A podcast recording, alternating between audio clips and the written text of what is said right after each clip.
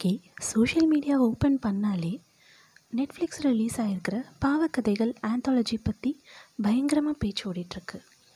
எல்லோரும் இந்த மூவி வந்து தமிழ்நாடோட ப்ரைட் அண்ட் uh, இந்த மூவி என்னை ரொம்ப டிஸ்டர்ப் பண்ணுச்சு அப்படி இப்படின்னு சொல்லிட்டு இருந்தாங்க. It's a normal overhyped movie அப்படின்னு நினச்சிட்டு தான் நான் இதை பார்த்தேன்.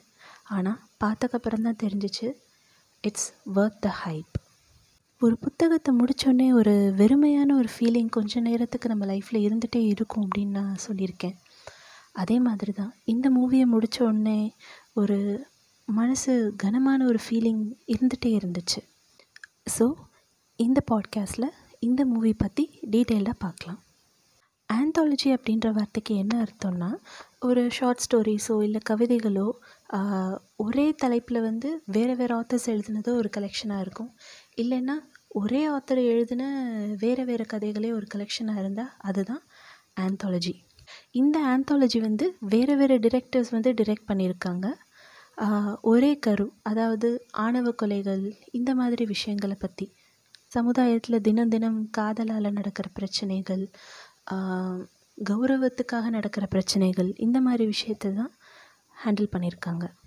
அதில் முதல் ஷார்ட் ஃபிலிமாக இருக்கிறது பாவக்கதை பாவக்கதைகளில் தங்கம் அப்படின்ற மூவி தங்கம் இந்த ஷார்ட் ஃபிலிமில் வந்து ஒரு திருநங்கையரோட காதலை அவ்வளோ அழகாக வந்து வெளிப்படுத்தியிருப்பாங்க. அவங்களுடைய காதல் அவங்களுடைய உணர்ச்சி அவங்களுக்கு இருக்கிற கசப்பான அனுபவங்கள் இது எல்லாத்தையுமே வந்து காளிதாஸ் ஜெயராம் அவ்வளோ அழகாக நடிச்சிருப்பார்.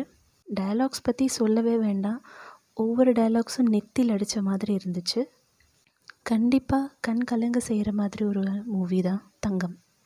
அடுத்தது லவ் பண்ணால் விட்டுறணும். இது வந்து ஒரு டார்க் காமெடி ஜான்ராவில் வந்திருக்கு.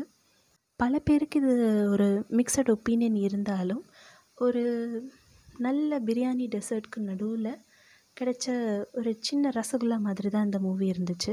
ஒரு சிலர் இது வந்து நல்ல காமெடி தானேப்பா அப்படின்ற மாதிரி நினச்சிருப்பாங்க. ஒரு சிலருக்கு கோவம் வர மாதிரி காமெடி பண்ணாத அப்படின்ற லெவலுக்கு கோபம் வந்திருக்கும்.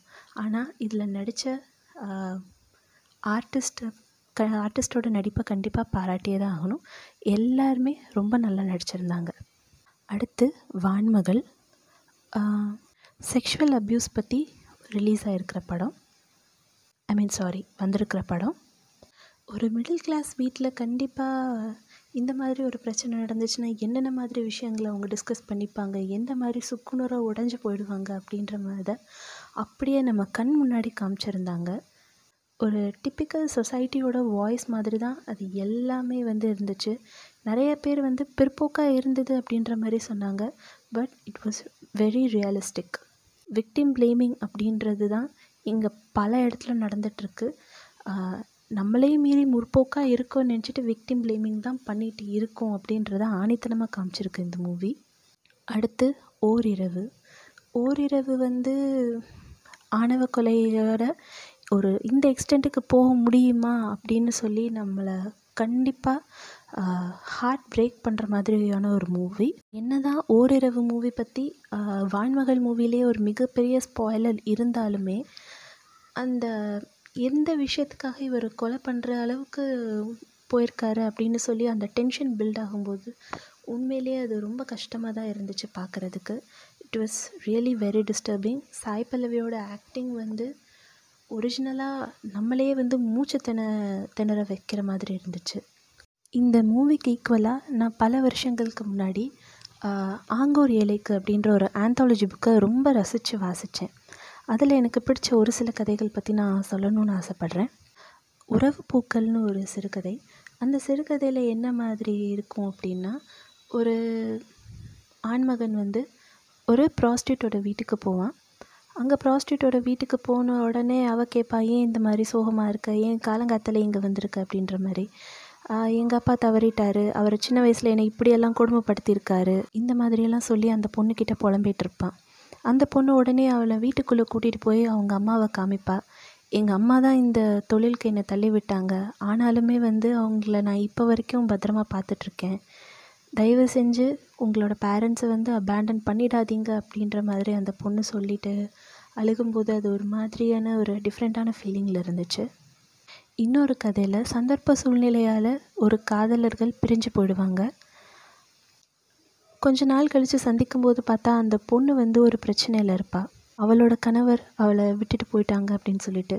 இவன் வந்து அந்த பொண்ணை பார்த்தோன்னே சபலப்பட்டு அவள் கூட இருக்க முயற்சி பண்ணுவான் ஆனால் அந்த பொண்ணு சட்டுன்னு விலகி போயிடுவாள் நீ ஏன் என்னை காதலிக்கலையா? ஏன் என்னை விட்டு விலகி போகிற அப்படின்ற மாதிரி அவன் கேட்கும்போது இல்லை சபலப்பட்டு இப்போ நான் எடுக்கிற முடிவு என் வாழ்க்கையவே மாற்றிடும் தயவு செஞ்சு இதெல்லாம் வேண்டாம் எனக்கு அப்படின்ற மாதிரி அந்த பொண்ணு தீர்மானமாக எடுக்கிற முடிவு வந்து ரொம்பவே அழகாக இருக்கும். பெண்களுக்கும் ஆசா பாசம் இருக்குன்றது பல ஆயிரம் டயலாக் வழியாக தான் சொல்லணுன்றது கிடையாது. இந்த மாதிரி ஒரு சின்ன ஆக்ஷன் மூலயமா கூட சொல்லிடலாம் அப்படின்றதுல அவ்வளோ அழகாக காமிச்சிருந்த புக் அதனால் இந்த புக் வந்து என்னோடய மிகப்பெரிய ஃபேவரெட் இது மட்டும் இல்லை இதே மாதிரி இதில் பல கதைகள் இருக்குது கண்டிப்பாக நீங்களும் வாசித்து ரசிங்க. தேங்க்யூ